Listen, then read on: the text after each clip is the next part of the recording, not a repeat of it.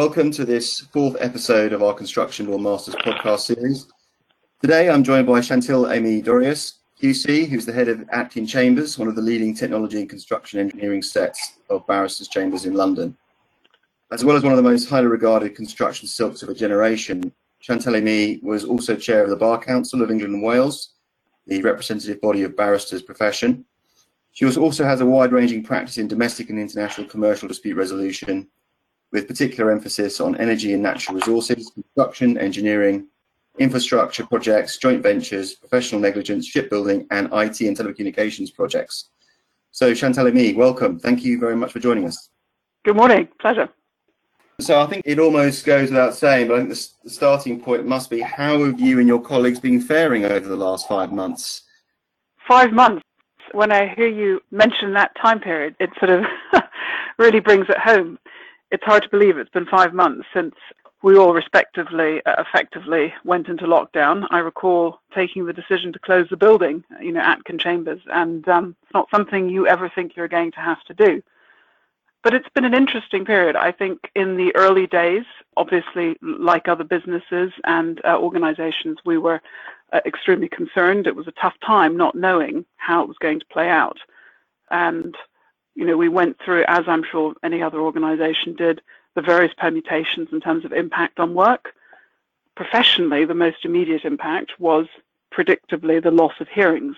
And obviously, being, being barristers and, and primarily advocates, um, most of our diaries uh, time is taken up either with hearings or prep for hearings. And so that was obviously in the immediate aftermath of that lockdown decision uh, a challenge. But in fact, we've been pretty fortunate. I think as you know, over this time period of, as you say, of about five months, in fact, from a professional perspective, the work that has been deferred, by which I mean obviously the court or arbitration hearings that would have happened, has been replaced with other work, with um, obviously clients who are also dealing with the consequences of COVID and who are looking for advice. So professionally, from a, I suppose, financial perspective, we've so far been, you know, I would say relatively fortunate.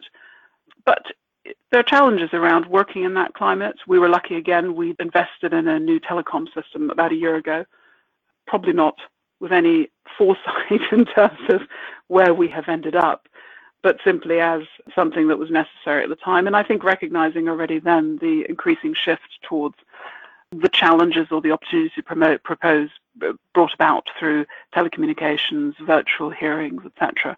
And so we were lucky that we had a system in place that meant that when we shut the building down, the physical building, we were able to move pretty much straight into, within about 48 hours, a fully functioning remote building or remote chambers. Um, and that's made a huge difference, I think, to our ability to work for our clients and provide the sort of services that, that they had expected and were expecting. Yeah, absolutely. So if I could just move on perhaps to we talked a bit about the pressures of COVID in terms of people having to work at home and dealing with childcare, children not being at school and what have you. There's obviously been a lot of talk about mental health in the legal profession. How do you think the bar has been coping with that overall? You know, is there more to be done, or what are your views on that?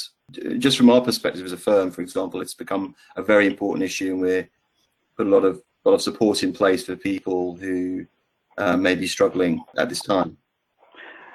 I think it's undoubtedly an important issue, and I think before you come on to deal with COVID, just looking at the professions, both the bar and solicitors, pretty high pressured I mean, certainly from the bar's perspective, the very things that make the job fun and rewarding are ones that lead to more stress. You know, it's the challenge, the performance, the pressure, which is what makes it interesting. And all of that generates stress. And uh, one of the important issues, I think, is learning in yourself to recognize that, taking care of yourself. And certainly when I started, you know, back in the day, no one talked about that. And I think one of the big changes has been really over the last sort of, I'd say, five, six, seven years that people have started to talk about it. And I think the profession has put a number of steps in place. I mean, back in um, 2016, when I was chair of the bar, we launched a, a well-being portal. And it's a, a, pretty impressive piece, which included uh, a lot of information around um, practical tips, support, contact, as well as actual stories from individuals who had had their own um, struggles at various stages in their profession. And I think recognizing those challenges and being able to speak about them, uh, in a sense, is offering leadership to others so that people, I think, particularly as lawyers, similar perhaps to doctors and one or two other professions where there are invariably you know, regulatory challenges around admitting some of the difficulties to do with stress, certainly, and mental health if you end up in, um, in certain situations. So I think that's made it harder for us to deal with it, but I think we're, we're starting to come full circle and grapple with it.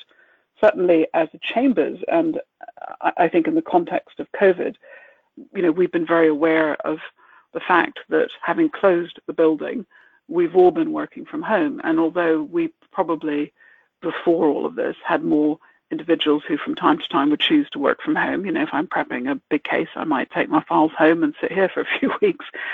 But that's rather different, choosing to do that than uh, knowing that you have to do it. And I think the fear has been the, you know, the emphasis in a little way of, on the increased isolation of individual members. And everyone's in a different situation with different challenges. Uh, and so we've made a real effort to provide the sort of support you were mentioning, making sure that we regularly reach out, that we were organizing sort of virtual get togethers, not perhaps the real thing, but again, it's interesting, rather like when we were talking about virtual hearings, you know, actually a virtual get together can be rather more fun.